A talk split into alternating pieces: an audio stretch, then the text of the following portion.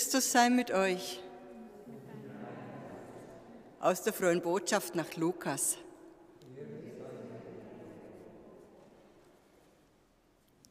Als sich für die Eltern Jesu die Tage der vom Gesetz des Mose vorgeschriebenen Reinigung erfüllt hatten, brachten sie das Kind nach Jerusalem hinauf, um es dem Herrn darzustellen, wie es im Gesetz des Herrn geschrieben ist. Jede männliche Erstgeburt soll dem Herrn heilig genannt werden. Auch wollten sie ihr Opfer darbringen, wie es das Gesetz des Herrn vorschreibt, ein paar Turteltauben oder zwei junge Tauben. Und siehe, in Jerusalem lebte ein Mann namens Simeon. Er war gerecht und fromm und wartete auf den Trost Israels. Und der Heilige Geist ruhte auf ihm.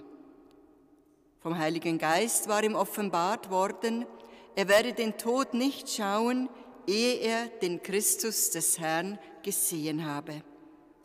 Er wurde vom Geist in den Tempel geführt, und als die Eltern das Kind Jesus hereinbrachten, um mit ihm zu tun, was nach dem Gesetz üblich war, nahm Simeon das Kind in seine Arme und pries Gott mit diesen Worten. Nun lässt du, Herr, deinen Knecht, wie du gesagt hast, in Frieden scheiden, denn meine Augen haben das Heil gesehen, das du vor allen Völkern bereitet hast, ein Licht, das die Heiden erleuchtet und Herrlichkeit für dein Volk Israel. Sein Vater und seine Mutter staunten über die Worte, die über Jesus gesagt wurden.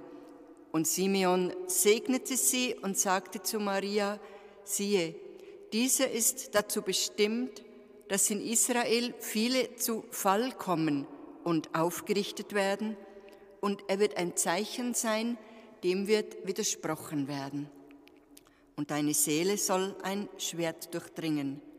So sollen die Gedanken vieler Herzen offenbar werden.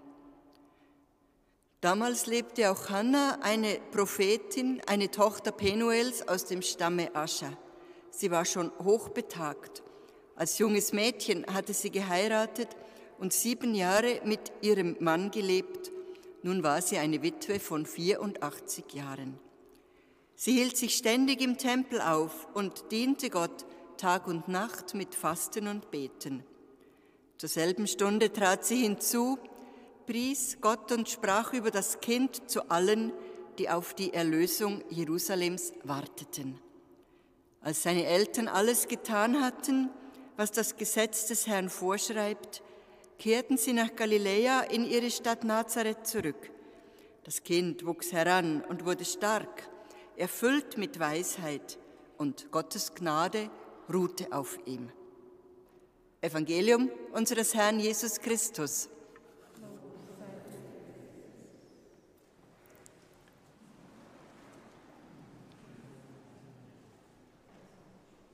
Liebe Gottesdienstgemeinschaft, das Evangelium des heutigen Festtages ist ja sehr gut bekannt. Und da besteht doch mal schnell die Gefahr, nicht mehr so ganz genau hinzuhören. Das wäre schade. Diesen Teil der Kindheitsgeschichte finden wir nur im Lukasevangelium. Allein er berichtet diese Reflexion. Und drum muss es doch etwas Besonderes damit zu tun haben, wenn er seine Botschaft von dem neuen Licht, das in die Welt gekommen ist, in so schöne Geschichten kleidet. Wenn wir die zwei Kapitel von der Kindheitsgeschichte im Lukas-Evangelium zusammennehmen, dann sehen wir, dass es in jedem Kapitel ein altes Paar gibt. Die spielen jeweils eine wichtige Rolle und das ist ja sicher kein Zufall. Im ersten Kapitel sind es Elisabeth und Zacharias, die Eltern von Johannes dem Täufer, dem Vorläufer Jesu, zu dem er dann ja wird. Elisabeth und Zacharias wird im hohen, im biblischen Alter auch noch ein Sohn angekündigt. Vor allem Zacharias, der Vater des Kindes, tut sich schwer, das zu glauben. Er wird stumm bis das Kind da ist und seinen Namen hat. Jetzt im zweiten Kapitel haben wir Simeon und Hannah. Von Simeon haben wir keine Altersangabe, außer dass man dem Text ja entnehmen kann, dass er sehr alt sein muss, wenn er denkt, hoffentlich kommt vor meinem Tod noch der Messias, der Erlöser. Hoffentlich erlebe ich das noch.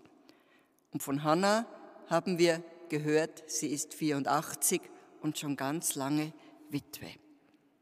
Die beiden haben sich über die vielen Jahre nicht abbringen lassen, auf das Zeichen zu warten, dass Gott sich um seine Menschen kümmert, dass sein Licht dem Volk Israel und der ganzen Welt sichtbar wird. Die beiden alten Paare, Elisabeth und Zacharias, Simeon und Hannah, haben im Ablauf des Geschehens eine ähnliche Aufgabe.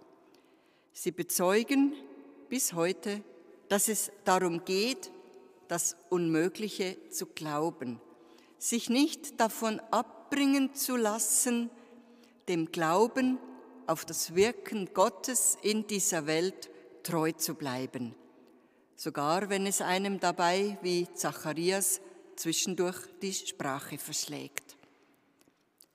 Das Lied, das Zacharias anstimmt, als er dann wieder reden kann, und das Bekenntnis des Simeon im Tempel sind sehr verwandt. In beiden wird der Heilige Geist als der Urheber des Kommenden genannt.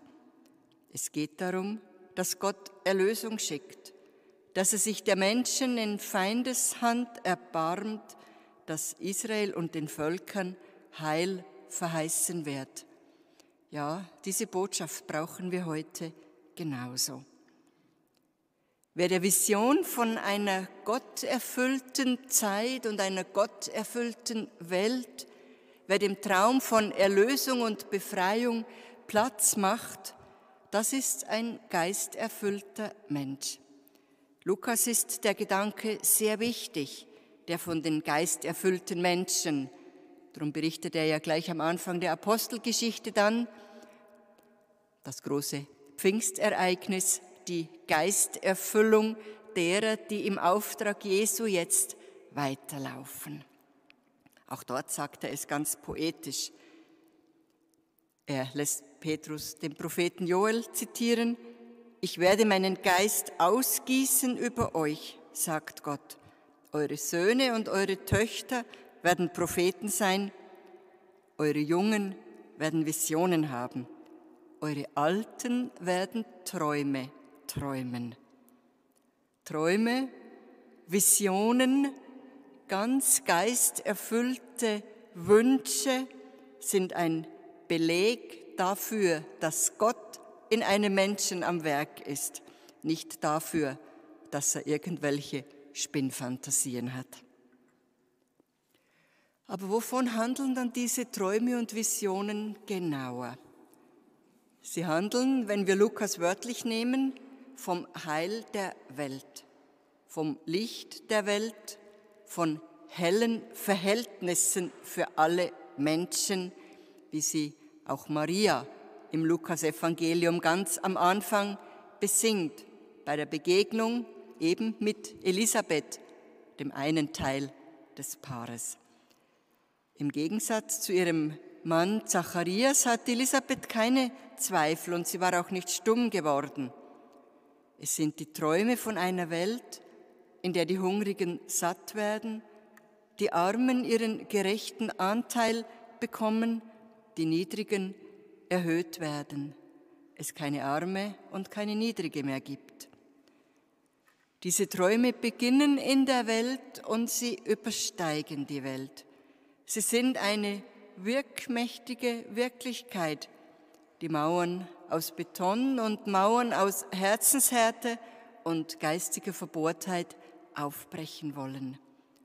Das Kind, jetzt kommt es bei all den Erwachsenen doch auch noch vor, das Kind ist der Ausgangspunkt für die Träume und Visionen. Und das ist ja die klare Verbindung zu Weihnachten, die dieses Licht, Lichterfest ja ganz deutlich herstellt. Das Zeichen der Hoffnung ist bei Simeon und Hannah wie bei Elisabeth und Zacharias ein kleines Kind. Das Wehrlose ist das Mächtige. Wehrlos als Kind hat Jesus begonnen, wehrlos wird sein Leben zu Ende gehen. Von Anfang an steht diese Überschrift über Jesu Leben. Hier beginnt bereits sein Weg zum Kreuz. So anders als was sonst gilt in der Welt.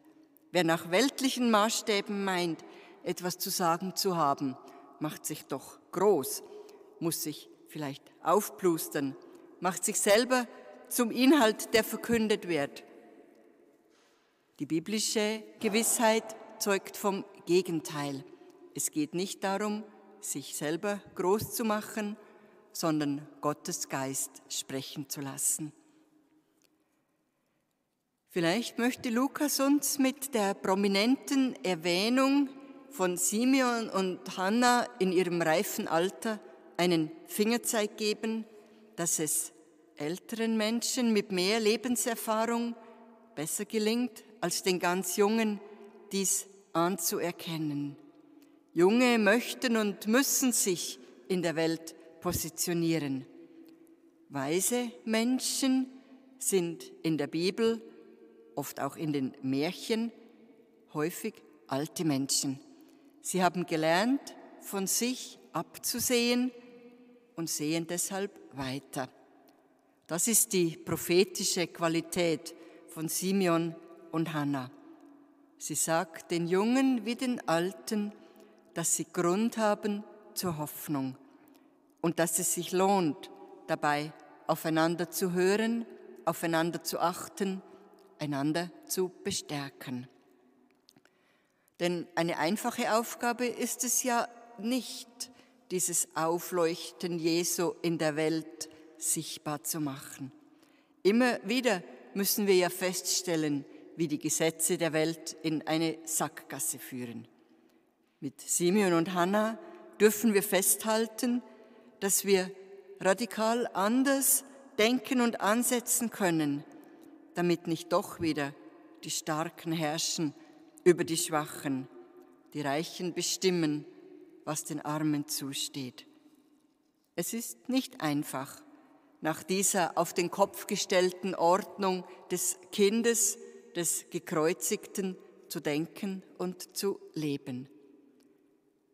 Es ist das eine, sich über die aufzuregen, die eben diese neue Ordnung nicht akzeptieren wollen, es ist das andere, auf diese andere Strategie, diese Strategie von unten, die des Heiligen Geistes, auch dann wirklich selber zu setzen. Denken wir daran, dass das unsere eigentliche Bestimmung ist. Hoffen wir, dass die Kerzen, die wir heute gesegnet haben, die für uns brennen, dann auch Zeichen unserer Bereitschaft sind, in diesem Sinne, im Sinn des Geistes Jesu, als Christ, als Christin zu leben. Amen.